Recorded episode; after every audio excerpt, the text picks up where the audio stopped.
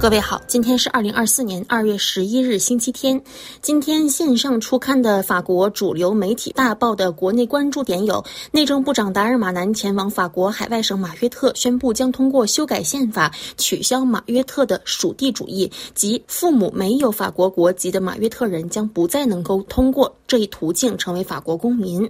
法国总理阿塔尔宣布马克龙法案之二，希望今年夏天之前得以通过，以解放法国经济的活跃。度，同时打击中型城市的毒品贩运。本周末，在一场纪念极右翼作家的活动上，巴黎警方逮捕并拘留了三十九名极右翼人士等话题。今天的国际焦点则包括欧盟的新财政限制政策，力图确保公共财政的健康性和欧盟投资能力的稳定性。泽连斯基本周末表示，已经向马克龙提出了乌克兰在国防物资方面的需求，以及美国大选、巴以战争的局势走向等等。经济类回声报在今天国际版面关注了军火支出继续推动俄罗斯的经济增长，当中指出，二零二三年俄罗斯的国内生产总值增长了百分之三点六，其工业生产也出现了类似的增长。回声报驻莫斯科记者分析认为，这是俄罗斯经济在面对西方制裁的时候具有弹性，但比以往任何时候都更受国家控制的产物。俄罗斯央行最近的一份报告显示，和二零二二年下降百分之九十的情况相比。俄罗斯各大银行在去年实现了创纪录的利润，约三点三万亿卢布，即近三百五十亿欧元。这是俄罗斯经济面对美国和欧洲制裁的韧性的新证明。俄罗斯的银行业早已经被排除在了国际资金清算系统之外。自我重组之后，俄罗斯银行业转向了友好国家，尤其是中国和印度，同时推动俄罗斯内陆地区的业务增长。回声报引述国际货币基金组织的消息称，俄罗斯去年的国内生产总总值增长预计为百分之三点六，今年可能会超过百分之二点五。该国的银行业目前受益于两个增长来源：首先是政府补贴抵押贷款的热潮，其次是向受到进口禁令限制、需要对国内进行投资以增加国内相关产品产量的公司提供贷款。回声报分析认为，这两种增长来源在很大程度上是由旨在重振经济的国家政策精心策划和推动的。尽管俄罗斯经济具有弹性，但仍在与旧有的结构性障碍做斗争，得到战争的推动，被军工复合体的促进力量所遮蔽。俄罗斯经济仍然依赖于碳化合物，依赖国家。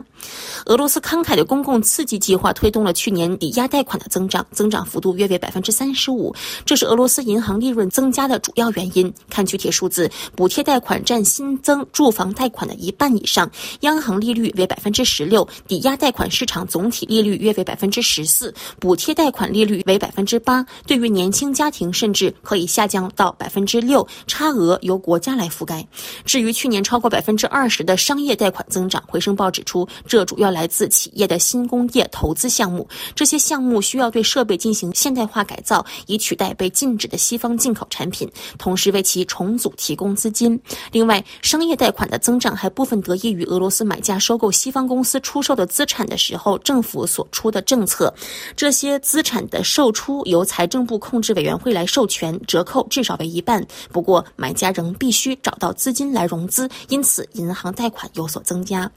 回声报还提到了由于谨慎而出名的俄罗斯央行行长纳比乌林娜，表示他十年来有效地进行了银行重组，俄罗斯银行业状况良好，现在也开始积累资金。也是他从乌克兰冲突一开始就在西方首次制裁之后，面对金融危机和卢布贬值，推出了紧急措施，挽救了货币。崩盘和工业崩溃的俄罗斯，回声报总结认为，如今俄罗斯的通胀虽然已经接近百分之八，但似乎已经得到控制。不过，这个数字已经是克里姆林宫最初目标的两倍了。俄罗斯本国货币也已企稳，但大幅贬值，一欧元目前接近兑换一百卢布。《